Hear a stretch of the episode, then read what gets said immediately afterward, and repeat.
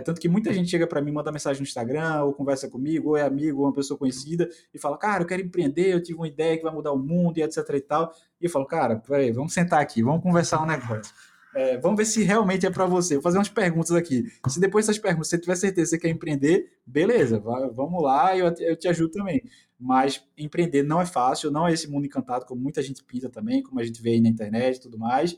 Mas é, é para quem gosta. Quem gosta de resolver problema, quem gosta da solução e tem, tem, e tem estômago para isso, tranquilo. Mas quem não tem, cara, é, não vale nem, nem o risco, porque é um caminho que é bem espinhoso. Sejam muito bem-vindos ao Decolada, um podcast com histórias reais de negócios reais. Este podcast é uma produção Asas. Eu sou o Kaique Coma, apresentador do programa. Nosso convidado de hoje é Douglas Ferro, CEO da YouPay. Para muitos brasileiros, conseguir a oportunidade de seguir carreira em banco é sinal da tão sonhada estabilidade financeira, o nosso convidado de hoje, Douglas Ferro, trabalhou por nove anos em banco, mas em 2015 decidiu trocar a estabilidade do trabalho para pôr em prática o sonho de empreender. A jornada empreendedora começou quando Douglas comprou um carro novo e percebeu que não havia uma plataforma na internet que oferecesse cotação do seguro. Daí surgiu sua primeira ideia de negócio, a Zero Pay, uma corretora de seguros online. E Douglas não parou por aí. Ele percebeu que poderia investir na digitalização de outros setores, como da educação, e com isso criou em 2021 a UPay, uma plataforma de gestão financeira voltada para instituições de ensino. O desenrolar desses dois empreendimentos e outras histórias da caminhada de Douglas até aqui você ouve agora no Decolada. Eu costumo brincar que eu sou um eterno aprendiz. Estou sempre procurando aprender não só com os meus erros, mas com com os erros dos outros também, que é bem importante. Então, fiz administração, uh, fui bancário, gerente de banco ali por nove anos, do Bradesco. Mesmo na, fazendo faculdade ali na graduação e até dentro do banco, o meu, o meu objetivo sempre foi de empreender. Então, mesmo lá dentro, já era meio que um intraempreendedor. Então, lá dentro, já tentava fazer coisas que, se eu, eu ficava imaginando, poxa, se eu tivesse um empreendimento, o que, é que eu faria aqui? Como é que eu alcançaria essa meta? O que, é que eu posso fazer para me, me destacar? Então, é, o meu objetivo era bem claro. É, eu entrei com 18 anos ali no banco e eu queria sair até os 30 anos. Eu queria fazer meu pé de meia ali, aprender o que tinha de aprender, é, juntar uma grana para depois montar o meu negócio próprio. E o pessoal sempre falava: ah, beleza, você vai montar o seu negócio, mas você vai fazer o quê? O que, você vai montar? E eu falava, cara, eu não faço a menor ideia do que eu vou fazer, mas eu quero empreender. Esse é o meu sonho, é o que eu gosto de fazer.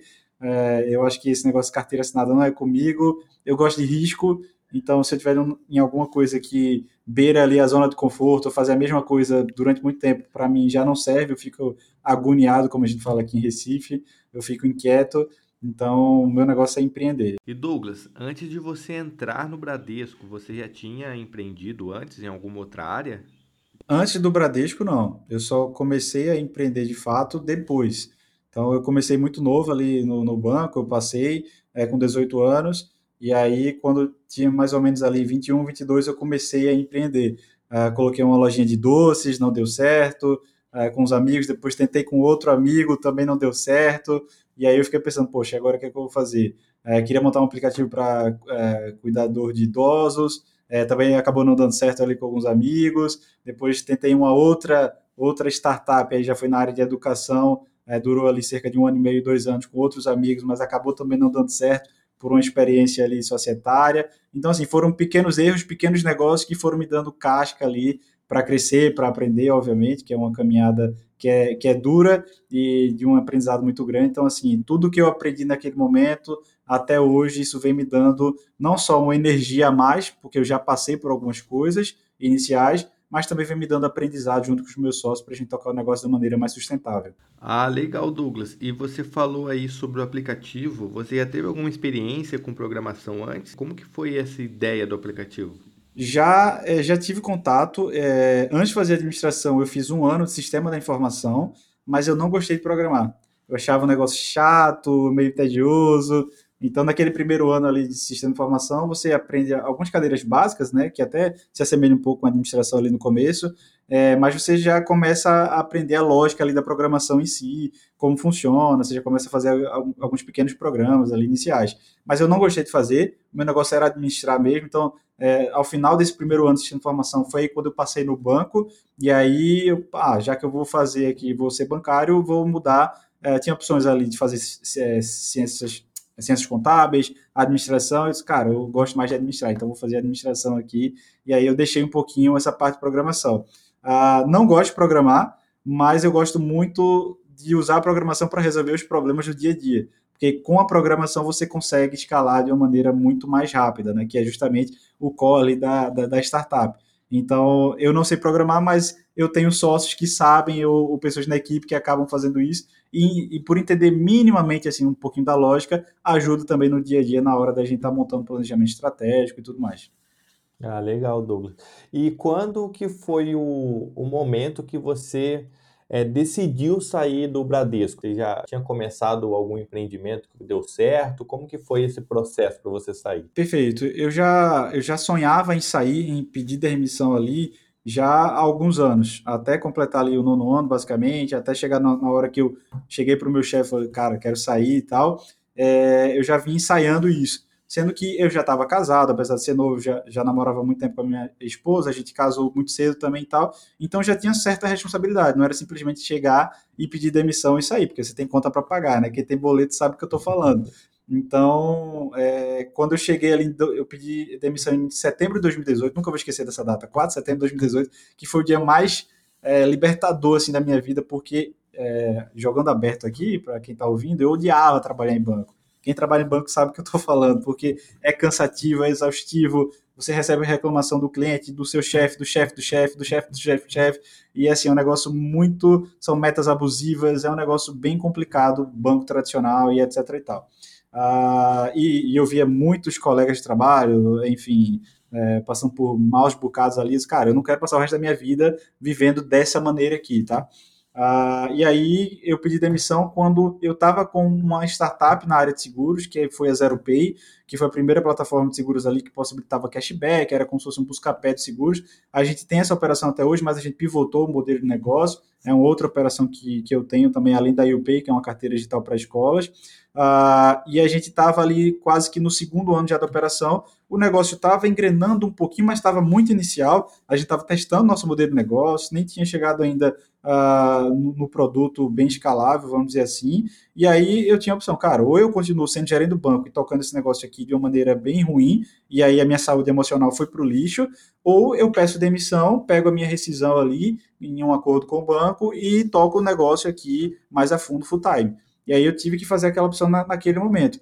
Talvez não foi a melhor opção, né? até no, no, outro ano foi muito pior porque o negócio acabou dando errado, mas era a opção que eu tinha e eu queria arriscar. E como eu, eu gosto de arriscar, tá no meu sangue aqui, no meu DNA, uh, ah, eu conversei muito com a esposa, a gente alinhou as coisas ali, a gente fez um planejamento futuro, e aí foi o momento que a gente decidiu. Já em 2019, que foi um ano depois, as coisas nas europeias acabaram dando um pouquinho erradas ali, modelo de negócio, a parte seguro no Brasil é muito atípica e tudo mais, que a gente pode falar em outro momento, uh, e ali eu me vi numa sinuca, poxa, eu volto para o mercado de banco, eu continuo empreendendo, eu abro outro negócio e por aí vai, mas aí quando foi no final de 2019, acabou é, dando certo, tendo, tendo um turning point ali. É, a gente teve uma rodada de investimento também que acabou nos ajudando, mas foi um ano assim extremamente exaustivo, ano de 2019, e eu pensei, poxa, será que era, era para ter pedido demissão realmente? Você sempre fica nessa sinuca, né? Se você pede, depois você pode se arrepender, mas também se você não pede, poxa, será que se eu tivesse pedido, eu teria dado mais gás, eu teria ficado full time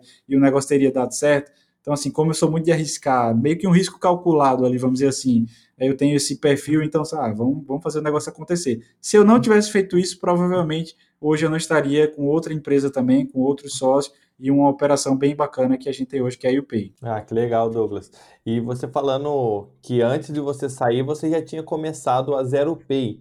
Como que Isso. começou? Como que foi essa ideia de, de ter essa empresa? Perfeito. Tudo começou de uma dor minha. É, geralmente os negócios acabam começando por uma dor, seja sua ou de outras pessoas. Se não começou com uma dor verdadeira, é porque o negócio provavelmente não vai dar certo. porque você tem que criar uma solução para um problema existente, é a, é a premissa básica. E aí foi quando eu quis trocar de carro na época e eu queria fazer o meu seguro. Sendo que, mesmo sendo bancário, eu queria cotar com outras seguradoras a nível Brasil para ver se compensava, mesmo com desconto e tudo mais. E eu não achei nenhuma plataforma que fizesse isso de maneira mais prática. E aí me acendeu uma luz. Poxa, aqui tem um negócio, será que já existe? Comecei a pesquisar no Brasil, no mundo, etc e tal. Vi que só tinha uma operação na época, mas era bem diferente do que eu estava planejando fazer. E aí foi quando eu sentei com dois, dois sócios, é, investidores, eu falei, cara, tá aqui, no PPT ainda eu levantei uma rodada anjo no PPT, sem produto algum, sem saber programar, sem nada, assim, sem uma linha de código. E aí eu consegui levantar ali meu primeiro cheque de investimento anjo, isso em 2017, já tem um tempo. Uh, e aí eu comecei a contratar o primeiro desenvolvedor para tocar o projeto e tudo mais, e aí desencadeou o restante das coisas. Poxa, legal, cara. E aí, o, o Douglas, você falou que saiu é, do Bradesco, tocou aí esses primeiros anos, mas era o Pay. E qual que foi o momento assim mais difícil desse início assim, quando você saiu do Bradesco? Tem algum marco, algum momento que você pensou assim, não em desistir, mas algum momento bem difícil? Teve, que foi esse ano de 2019 que eu falei, uh, que é até ruim de lembrar, mas é bom falar, até para quem está querendo empreender e tudo mais. Mas foi um ano que de fato as contas não fecharam o valor de investimento anjo acabou, a empresa não estava se pagando, o produto não estava rodando, é, a gente tinha um problema muito sério com as seguradoras. As seguradoras abraçavam a gente, então é, os vice-presidentes vinham falar com a gente, levavam a gente para São Paulo, para a matriz e tudo mais, mas a, a, a, parte de seguros no Brasil ainda não estava tão pronta tecnologicamente para o que a gente queria fazer. Então tinha um problema muito grave ali de, de API, de integração, uma série de coisas. Então isso demorava, levava um tempo e a gente precisava de caixa. Então, nesse momento exato, até por falta de experiência ali no comecinho, é, a gente acabou meio que quase falindo, vamos dizer assim. Então, eu tive que tirar dinheiro do meu próprio bolso ali junto com os meus outros dois sócios durante ali quase cinco meses. Então, imagina, é, eu já não tinha outra renda, eu já tinha pego o valor da rescisão, as minhas economias para tocar no negócio também, para fazer o negócio rodar, e o, e o dinheiro já tinha acabado. Eu estava tirando o, do meu bolso ainda para pagar a folha salarial, que a gente tinha ali na época, acho que sete, oito pessoas já, então imagina, já tem todo o custo operacional ali por trás. E quando isso aconteceu, aí eu me vi nessa sinuca. Poxa, eu volto para o mercado de banco que eu odeio, não gosto de fazer isso, ou eu continuo empreendendo, tento pegar uma outra rodada, pivotar o modelo de negócio e por aí vai.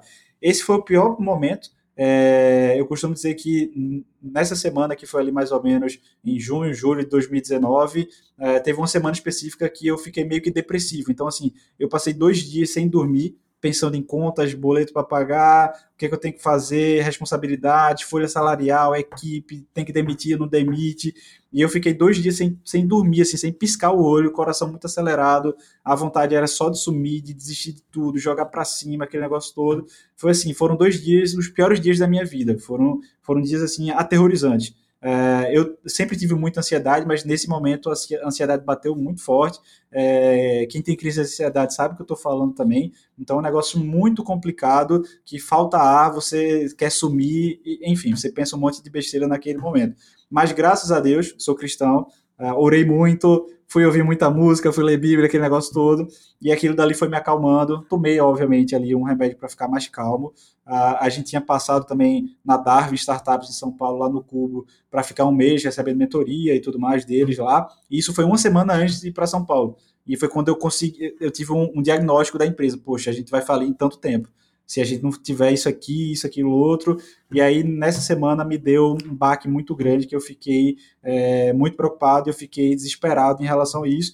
E isso me gerou ali dois, três meses mais ou menos dessa situação, até que eu falei que a gente teve que tirar do próprio bolso aí quatro, cinco meses, mas isso gerou ali alguns meses para frente que ainda eu continuei com essas crises de ansiedade. Então, assim, esse foi o pior momento como empreendedor e como, como pessoa mesmo, assim, nos 31 anos que eu tenho de vida, esse foi o pior cenário que eu tive, e principalmente depois que eu pedi demissão, né? Porque quando você pede demissão, de um, poxa, você tem salário, você tem décimo terceiro, você tem férias, por mais que seja banco e seja muito volátil ali a tua carreira, mas mesmo assim eu já tinha uma boa carreira lá dentro, já era consolidado, já tinha uma certa estrutura lá, e eu já tinha todo mês o valor certo. E quando você vai empreender, cara, você está num cenário totalmente atípico.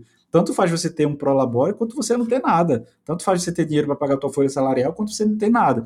Então é um caminho assim extremamente incerto. É tanto que muita gente chega para mim, manda mensagem no Instagram, ou conversa comigo, ou é amigo, ou uma pessoa conhecida, e fala, cara, eu quero empreender, eu tive uma ideia que vai mudar o mundo, e etc e tal. E eu falo, cara, peraí, vamos sentar aqui, vamos conversar um negócio. É, vamos ver se realmente é para você. Vou fazer umas perguntas aqui. Se depois dessas perguntas você tiver certeza que você quer empreender, beleza, vai, vamos lá, eu, eu te ajudo também. Mas empreender não é fácil, não é esse mundo encantado, como muita gente pinta também, como a gente vê aí na internet e tudo mais. Mas é, é, é para quem gosta. Quem gosta de resolver problema, quem gosta da solução e tem, tem, e tem estômago para isso, tranquilo. Mas quem não tem, cara, é, não vale nem, nem o risco, porque é um caminho que é bem espinhoso. É, rapaz. E assim, o Douglas, depois desse processo todo, né, desse momento ruim, é, em qual momento que a chave virou, que você viu que as coisas começaram a acontecer? Foi logo em seguida que você começou a criar a UPay ou ainda estava nesse processo da Zero Pay? Perfeito. É, ao final desse ano, 2019, a gente, a gente já estava pleiteando uma nova rodada de investimento, porque tudo, na verdade, aconteceu o seguinte, é, teve um problema no, no percurso a gente estava com essa nova rodada, uma parte dessa rodada já garantida por um investidor que já tinha investido na gente, tá?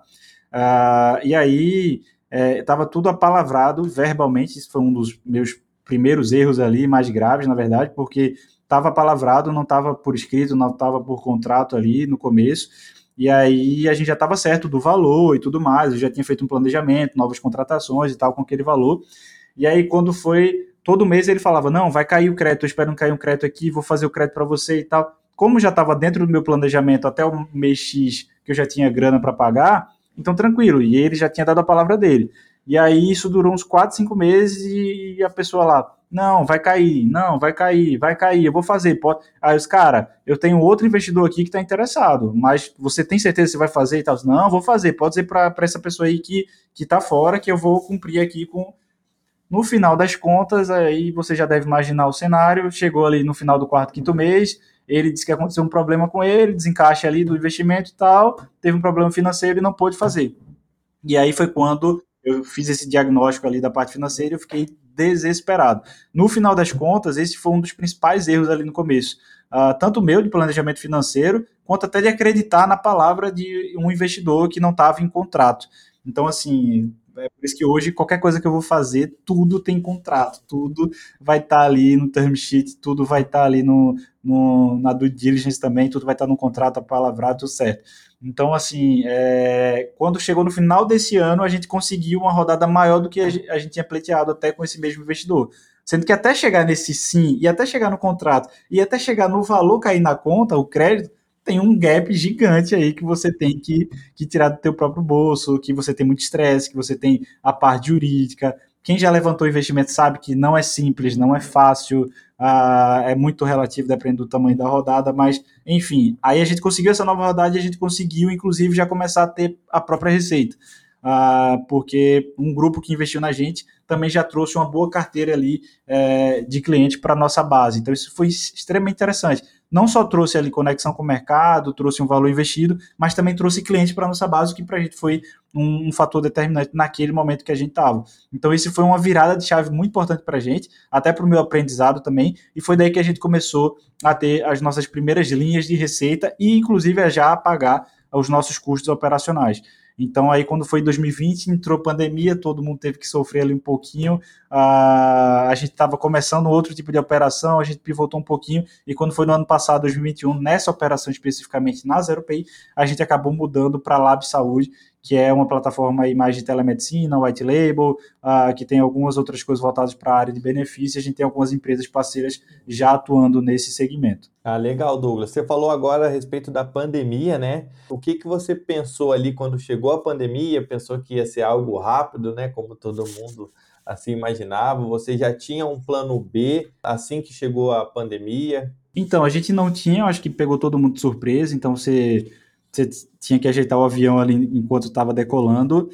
Mas para a gente, como operação, foi o melhor ano, talvez o ano que a gente mais teve receita ali, até por ser startup, você já tem ali um outro tipo de situação, outra mentalidade, você também trabalha com tecnologia, o que facilita também para quem quem tem um negócio mais físico, presencial e tudo mais. Então a gente conseguiu ali reverter a situação. É, talvez se a gente já tivesse um pouquinho melhor em 2019, a gente chegaria em 2020 na pandemia com muito mais força, com um produto mais pronto, mais digital. Então talvez a gente pudesse vender e faturar muito mais. Mas enfim, foi um ano excepcional do ponto de vista é, de faturamento e receita para a gente que estava começando a dar os primeiros passos nisso, né? Que é justamente ter a primeira linha de receita. Então, assim, a, a, e a pandemia não acabou em 2020, né? Ela continuou ali é, muito em 2021 também, que abre tudo, volta, fecha, abre de uhum. novo, aquela questão toda política, vacina e tudo mais, que acaba atrapalhando, acaba atrapalhando tudo. Então, assim, até um produto que a gente tinha para empresas, né, B2B, acabava sendo um pouquinho afetado porque as empresas ficavam naquele negócio, poxa, mas eu estou tendo que demitir, eu tô tendo, eu tenho um orçamento mais curto agora, então eu não posso investir em novas plataformas, eu não posso comprar novos produtos. Então, acaba ajudando e atrapalhando ao mesmo tempo. Mas, assim, do ponto de vista de planejamento, Cara, principalmente startup que, que no começo, e principalmente quem é CEO e fundador, que você faz tudo, você, você faz a parte financeira, RH, administrativo, é, comercial, planejamento estratégico, se brincar, você serve cafezinho para todo mundo. Então, assim, você tem que fazer de tudo um pouco naquele primeiro momento. Então, para você conseguir fazer um planejamento um pouco mais assertivo, leva também um pouco mais de tempo. Mas, resumindo, na parte do, da pandemia em si, é, a gente foi pego de surpresa e a gente teve que fazer o negócio acontecer ali no dia a dia e apagar um monte de incêndio. Ah, legal, Douglas. E falando agora da UPay, ela surgiu na pandemia, certo? Perfeito, surgiu ali no olho do furacão. E como que foi assim de vocês terem essa ideia? Como que surgiu essa ideia de, de criar algo desse modelo em plena pandemia? Volta um pouquinho aquilo que eu falei, né? Geralmente toda, toda startup ou empresa que se preze, ela começa a resolver um problema real. Seja uma dor do founder ou seja uma dor ali latente de, de uma pessoa, de uma empresa e tudo mais. Se você não estiver fazendo isso, você está no caminho meio que errado. Então a gente estava fazendo meio que uma consultoria ali para algumas escolas, até aqui em Recife também, é, com um produto que a gente tinha no, no passado e tal, a gente estava conversando com alguns gestores e a gente viu um gap ali. Então, era inadimplência batendo recordes ali por causa até da pandemia também, né? Muitos pais deixaram de pagar, né? e a gente entendeu que as escolas não tinham nenhuma gestão financeira. Então, assim, era muito precário. Não tinha uma plataforma, não tinha um gerenciador financeiro, não sabia acompanhar índices de inadimplências. As escolas até hoje, a maioria ainda não tem indicadores, então, assim, não sabem nem fazer um planejamento estratégico financeiro, orçamentário e tudo mais, é, e não tinham controle de, Pix, de boleto, enfim, zero, zero controle. E a gente, poxa, aqui tem um gap gigante, aqui dá para a gente criar algum produto bacana para a gente monetizar. E aí foi daí quando a gente surgiu com essa ideia, é, eu e meus outros dois sócios, a gente se complementa muito, então eu cuido mais da parte é, planejamento estratégico aqui e comercial também como CEO. O meu outro sócio, Marcos, cuida da parte de operação e produto e o meu outro sócio, Meirinho, cuida da parte de tecnologia. Então a gente se complementa muito, a gente conversou muito, a gente alinhou e viu que dava para fazer um MVP. A gente fez um MVP ali no, no primeiro semestre do ano passado, 2021, deu super certo com três escolas e aí depois a gente começou a escalar a nossa operação quando foi no final do, do ano passado, que a gente ainda tinha, estava nessa validação né, do negócio, do produto Smart Fit, é, até chegar nele, na verdade. Então a gente recebeu, a gente finalizou ali uma primeira rodada de investimento, um pre-seed. Dentro desse pre-seed a gente tem alguns fundos bem bacanas a nível de mercado. A gente tem a Domo Invest, a gente tem ali o mercado Bitcoin, o grupo 2TM, é, junto com a, com a Clearbook, que é, é tudo da mesma empresa, do mesmo grupo. A gente tem a Silver Angels, a gente tem alguns investidores bacanas também, sócios investidores, como o Roberto Indec, que é sócio da XP e o VP lá da, da, da corretora deles. E a gente tem alguns advisors e mentores bem bacanas também a nível de mercado. E aí foi quando a gente escalou o nosso negócio. A gente saiu ali do final do ano passado de 5 funcionários, está chegando agora a 16 funcionários. Até o final do ano a gente quer chegar em 40 funcionários. A gente saiu ali de três escolas do ano passado, já está passando mais de 60 escolas agora.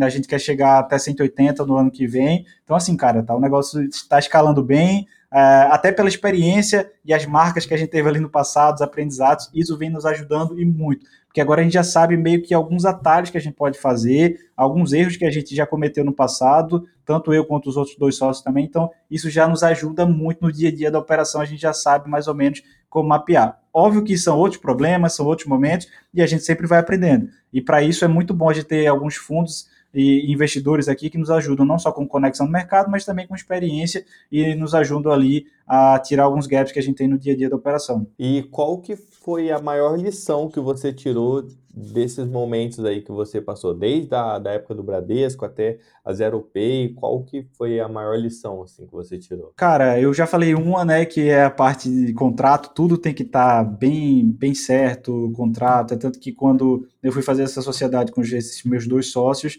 é, uma das primeiras coisas foi fazer acordo de cotista, acordo societário lá, é, tudo que a gente faz aqui, até com os nossos colaboradores, todo mundo assina termos, seja do equipamento, seja de código. Então, assim, eu sou muito é, preocupado com essa parte jurídica, contábil e tudo mais. Então, assim, os erros que eu cometi no passado, hoje a gente já não comete mais pela experiência e pelo que acabou acontecendo com a gente mas assim, a gente tem várias lições que a gente trouxe de lá para cá. É, o tato com investidores é uma coisa bem importante. Então, assim, você tem que saber quem vai quem você vai deixar entrar como teu investidor. Isso é uma coisa extremamente importante. Porque quando você está querendo escalar teu negócio, você só quer dinheiro. Não, eu preciso de dinheiro para investir, eu preciso. Ah, isso é uma outra coisa que eu cometi lá no passado, na primeira experiência mais assim com startup mesmo.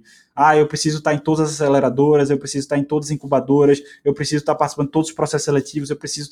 Não. Foca no teu negócio e vender mais. Então, assim, ah, talvez. Vamos resumir aqui. A primeira lição, a primeira dor que eu tiro disso tudo, o aprendizado é vende desde o primeiro dia. Cara, vende. É isso que a gente fez, inclusive, na própria UPay. No primeiro mês ali de existência, a gente já tinha os nossos primeiros clientes. E isso é uma chave absurda, porque quando a gente está, principalmente na parte de startup, que tem esse mundo encantado aí de puff colorido, unicórnio e tal, todo mundo fica meio que deslumbrado. Não, vou valer unicórnio agora, vou valer um bi de dólar. Daqui a dois anos eu vou estar tá abrindo IPO. E todo mundo meio que vende esse sonho encantado, mas na verdade você sabe que não funciona bem assim. Então, é, é, uma coisa que eu fiz, que eu cometi o um erro lá atrás no passado, foi: ah, não, vou fazer o produto, não, eu vou integrar, não, eu vou buscar um parceiro, não, eu vou fazer tal coisa. E, e a conta vai chegando, porque o boleto chega, a folha salarial chega e você tem que pagar. E não só de investimento você vive, vive uma operação. Você tem que vender. O core de toda empresa é vendas, você tem que focar em vendas. Ah, o meu produto não está perfeito, ah, o meu produto não está pronto. Cara, se o teu produto, entre aspas, está pronto ou perfeito, é porque você já passou do tempo. Então, assim, o produto ele tem que ser vendido mesmo sem estar 100% pronto. É tanto que a gente vendeu na UP ali para os primeiros clientes e o produto não tinha 10% do que a gente era para fazer de fato. É tanto que a gente fez a primeira venda e só foi é, ter um produto um pouquinho mais redondo depois de 5, 6 meses. Então, nosso produto estava muito beta, muito inicial ali nos primeiros clientes, e a gente passou muito tempo até operar de fato como a gente já opera minimamente hoje. Hoje, obviamente, a operação está muito mais robusta, a plataforma está muito mais completa do que naquele início. Mas o, o principal fator, assim, a lição que eu tiro de fato, e o conselho que eu posso até dar para quem está nos ouvindo, cara, se preocupa em vender. E não se preocupe em estar tá pronto, estar tá 100% bonito, redondo, não. Se preocupe em vender e você vai consertando o negócio. Você vai ali no relacionamento com o cliente. E outra coisa é olhar para onde o cliente está olhando. Qual é a dor dele? O que, que ele está sentindo? O que, que ele precisa? E outra, tentar encantar o cliente o tempo todo. É uma das lições aí que a gente tira também no negócio, mas vender é a palavra-chave para qualquer negócio dar certo. E Douglas, hoje a UPay tem quantos clientes, assim, quantas escolas? Hoje a gente está chegando, se eu não me engano, posso estar enganado, tá? A gente está passando aí de 60 escolas uh, e a nossa meta até o ano que vem é chegar a 180. A gente tem algumas coisas aí que eu não posso falar agora, talvez a gente ultrapasse no ano que vem ou não, não sei, não posso falar, mas a gente tem algumas metas bem agressivas assim, uh, então a gente já está numa escala bem bacana, a gente está chegando aí, é... eu, isso eu posso falar, vai, não, eu não sei. Mas a gente está passando aí do GMV, que é o transacional, da nossa meta contratual já do ano. Então a gente tem boas perspectivas. A gente vai fazer uma nova rodada de investimento. a gente está analisando aqui com os fundos que já são nossos investidores, conversando já com outros fundos de mercado nacional e internacional. E possivelmente a gente vai abrir uma nova rodada até o começo do ano que vem, onde a gente de fato vai escalar nossa operação muito mais rápido, de uma forma muito mais robusta e mais sustentável também porque apesar da gente ter, obviamente, investidores e fazer nova rodada, a gente se preocupa muito em receita, que é, é, até um pouco da contramão das startups, e a gente também se preocupa muito em ter uma operação saudável, que o meu sócio Marcos, que é a parte operacional que mais pesa, inclusive hoje no, na reunião de sócios aqui, ele estava pesando sobre isso, então a gente se preocupa muito nessa parte operacional. Ok, vai escalar de 60 para 500 escolas, Beleza, mas como é que a gente escala de uma maneira sustentável? Como é que a gente deixa a operação um pouquinho mais redonda? Não, não me contradizendo com o que eu falei antes, tá? Que você tem que vender mesmo se o produto está 100% redondo. Mas você chega no nível de operação que aquilo dali para sair de 50 para 100, de 100 para 500, de 500 para 2000, leva um pouquinho mais de tempo e você tem que estar minimamente mais estruturado. Não só do ponto de vista de tecnologia, que é muito importante, está cada vez mais difícil contratar desenvolvedor, mas do ponto de vista de CS, de atendimento ao cliente, relacionamento, que é e tudo mais, e também do ponto de vista ali, minimamente da operação tá redonda. Não adianta nada você vender para mil escolas e tua operação tá, tá caindo todo dia, porque você vai ter um custo operacional com, um CS ali muito, muito grande, até com a equipe técnica para estar tá resolvendo e apagando incêndio o tempo todo. O nosso maior desafio hoje é parar de apagar incêndio e fazer uma gestão mais estratégica. Ah, legal, Douglas, muito bom. E você falou, deu alguns conselhos aí para o pessoal. Quero aproveitar também e pedir aí para o que conselho que você daria para quem quer começar a empreender. Maravilha. É, eu posso dar aqui alguns conselhos que eu gostaria de ter ouvido lá com 18, 19 anos, mas faz parte. É, quando eu comecei lá atrás, não tinha a quantidade de conteúdos que tem hoje, de podcasts, de palestras no YouTube, por exemplo, de tanta gente falando sobre isso. Então, hoje a gente já tem vários cases que funcionam, que não funcionaram também no passado. Isso já ajuda. Então, assim, é... não que eu seja muito velho, tá? Mas naquela época, sei lá, 10, 15 anos atrás, não tinha a quantidade de conteúdos que se tem hoje. Então, qualquer coisa que você queira fazer, como eu monto um planejamento estratégico, como eu monto um business plan, cara, tem tudo passo a passo. Você pode ouvir podcast, você pode ver palestras, você pode até jogar no Google lá e já tem um passo a passo de como você fazer. Ah, isso é achar para o sucesso? Não, mas minimamente já tem algo ali para você fazer. Meu conselho, cara, estuda. Eu odiava estudar, sentava no fundão. Eu sempre falei para minha mãe, coitada, cara, não gosto de estudar, mas quando for para trabalhar, eu vou trabalhar, é o que eu quero fazer. Então, assim, estuda o máximo que você puder. É, ah, eu faço faculdade ou não faço? Tem muita gente que faz isso Depende da área, depende de N variáveis, né? não tem como dizer isso, mas estuda as, as coisas técnicas que você acha que vai te ajudar no teu negócio. E o principal de tudo, não coloca desculpa. Ah, porque eu não tenho grana. Ah, porque eu não tenho conhecimento. Ah, porque eu tô sozinho. Cara, tá sozinho, procura um sócio que vai te complementar. É fácil? Não. É difícil, mas é o preço que você tem que pagar. O que eu mais falo para as pessoas é: você está disposto a pagar o preço? Está disposto a dormir tarde, de madrugada, preocupado, ter crise de ansiedade, ter refluxo, gastrite, é, ter sócio te cobrando, sócio investidor te cobrando métrica, KPI, não sei o Cara, você está disposto a pagar tudo isso? É por isso que eu falo, quer empreender, vamos sentar aqui e conversar. Depois, se você passar por isso aqui, você quiser empreender, então beleza, você está pronto.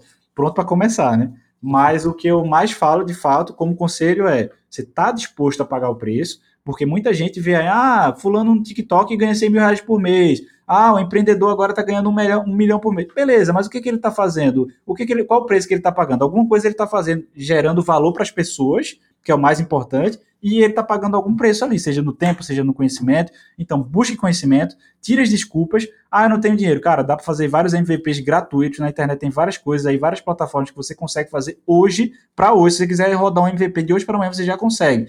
Agora, o principal de tudo é tirar as desculpas. Tem uma frase muito bacana que até eu acho que é do Samuel Pereira, é, do Marketing Digital, que ele fala assim: os meus resultados começaram a aparecer quando as minhas desculpas acabaram. Eu gosto muito dessa frase.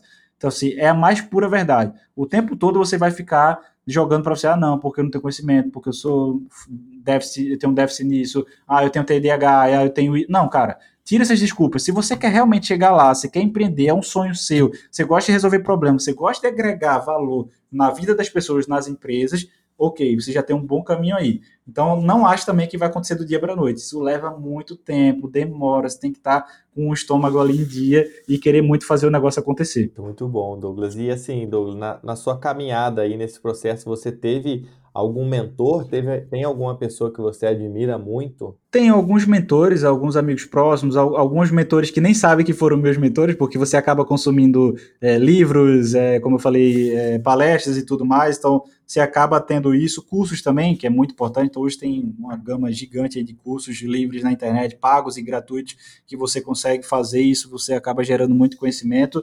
É, Uh, obviamente, por ser cristão, eu tento modelar muito ali na figura de Jesus, que é um, assim, para mim é essencial. Então, é onde é o meu porto seguro, é o meu barco ali, é onde eu me volto todos os dias para pedir conselhos, para conversar. Então, isso é, é, o primeiro lugar de tudo. Tem a minha esposa também, então tudo que eu faço, eu peço conselho a ela. Ela tem um perfil um pouco mais diferente de mim, então isso me ajuda muito, porque enquanto eu quero subir muito e sonhar e voar, ela é um pouco mais conservadora, ela é mais analítica, ela é mais cética com algumas coisas, então isso acaba trazendo um equilíbrio muito grande para mim. Uh, e no empreendedorismo, é, eu gosto muito do Gustavo Caetano, que é um baita empreendedor lá da Sambatec, Minas Gerais. Uh, tem o, para mim também, que é um cara assim fora de série, que é o Diego Barreto, que é o vice-presidente do iFood, CFO do iFood, que inclusive é nosso mentor é, na UPay. A gente tem esse prazer, então a gente troca figurinhas ali.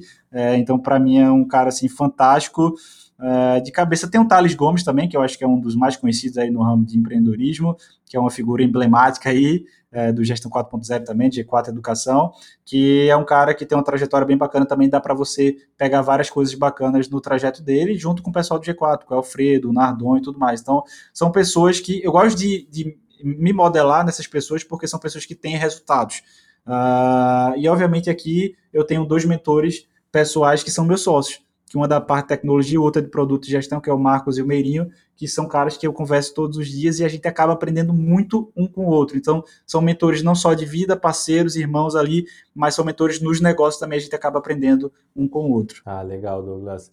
Agora, para a gente vir para uma parte um pouco mais pessoal, sair um pouco dessa área aí do, da empresa, quem que é o Douglas além do trabalho? O que, que você gosta de fazer quando você não está trabalhando? Cara, eu gosto de. Quando eu não estou trabalhando, eu gosto de estar com a minha filha, tem dez, tá fazendo 10 meses hoje, inclusive, ah, junto com a minha esposa, também com os meus amigos. Eu sou muito, sou um cara assim de de estar muito com os amigos, eu não gosto de ficar muito em casa. Lógico, tem uns momentos ou outros, mas eu gosto muito de estar jogando vôlei. Então, daqui a pouco, mais tarde, a gente vai estar ali jogando um vôleizinho para dar uma descansada, para arejar um pouco a mente. Então, eu gosto muito de fazer esporte, futebol, vôlei, tênis e por aí vai. Ah, gosto de fazer churrasco com meus amigos. Ontem tive lá em casa, amanhã tem de novo. Então, eu gosto de estar com o pessoal, assim, apesar de ter pouco tempo, ser muito corrido. Quem empreende sabe o que eu estou falando, mas é importantíssimo, até do ponto de vista emocional, do ponto de vista ali de saúde mental mesmo, você ter essa válvula de escape você sair, uh, assistir um filme, você assistir uma série, sair com seus amigos, jogar bola e tudo mais. Então é o que eu mais gosto de fazer e, obviamente, também é, eu não sei tocar muito, mas eu gosto de tocar bateria também. Aprendi ali no passado básico. Toco muito mal, mas é só para. É um hobby ali também. Toco lá na igreja junto com o pessoal, inclusive com um dos meus sócios também que toca baixo.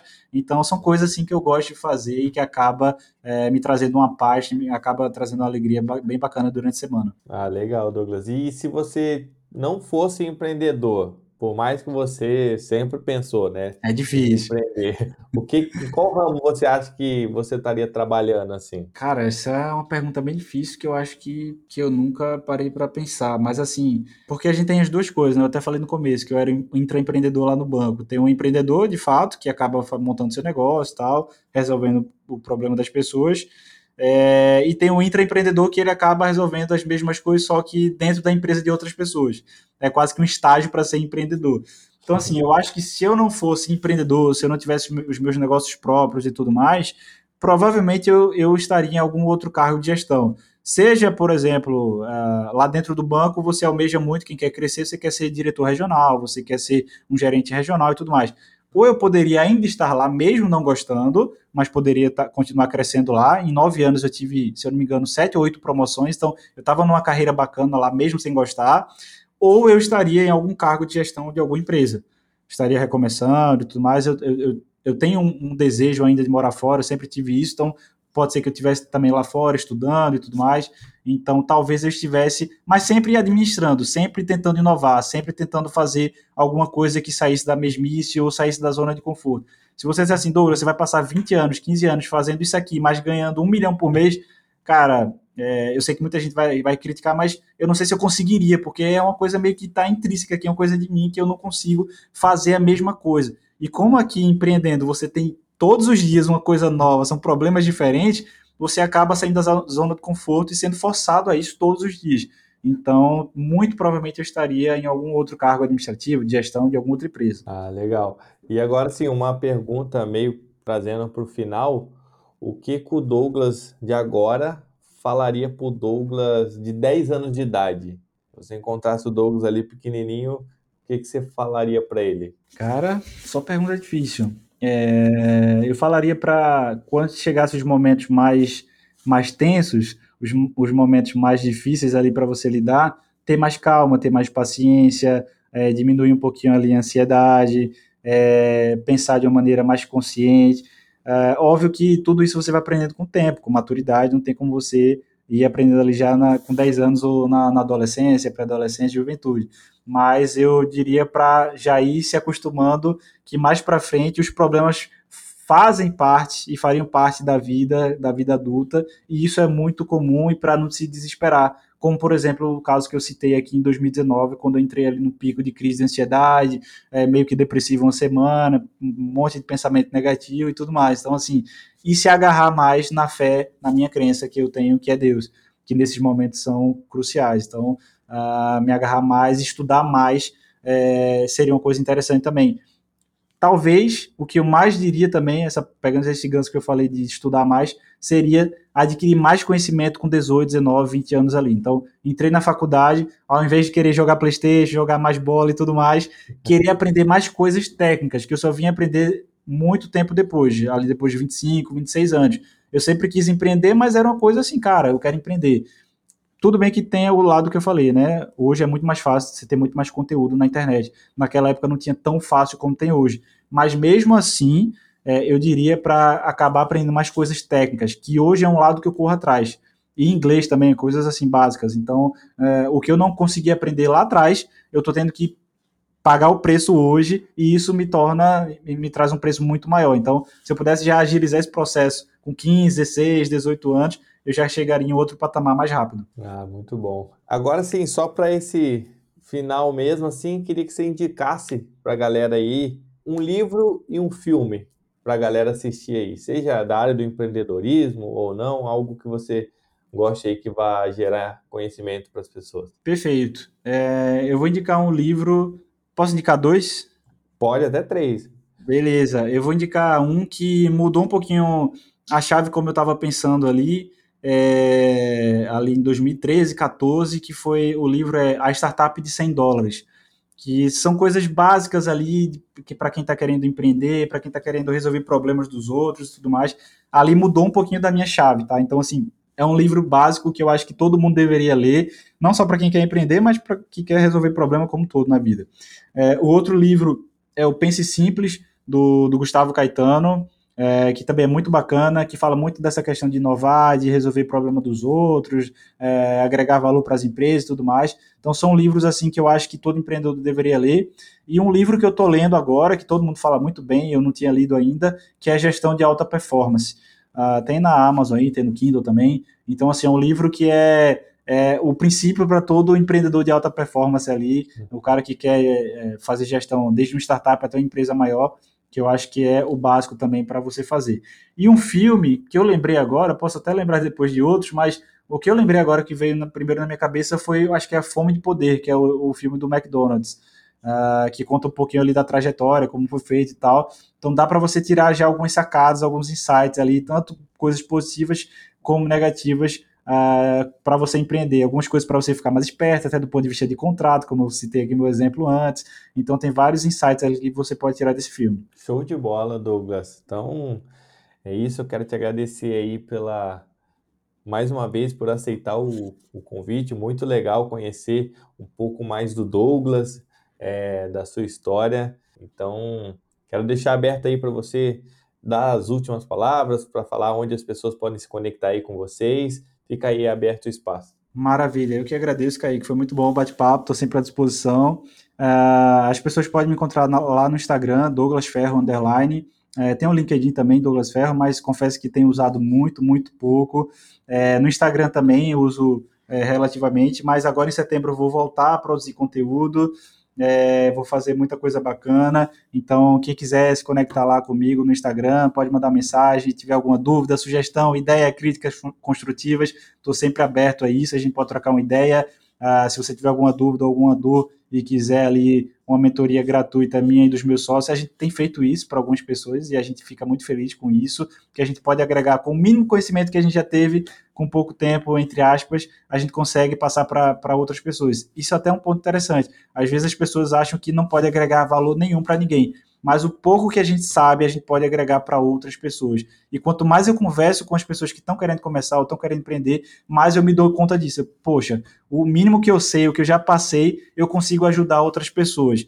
Então, isso é muito importante. Então, quem quiser se conectar, conversar, trocar uma ideia, é só conectar lá no, no Instagram, seguir, e a gente pode conversar e fazer mentoria e tudo mais. Oh, show de bola, Douglas. Brigadão aí. Um abração para você. Obrigado, Kaique. Um abraço a todos. Encerramos então mais um episódio do Decolada e se você gostou, quer mandar um feedback, crítica ou até mesmo uma sugestão de convidado para os próximos episódios, mande um e-mail para decolada@asas.com.br.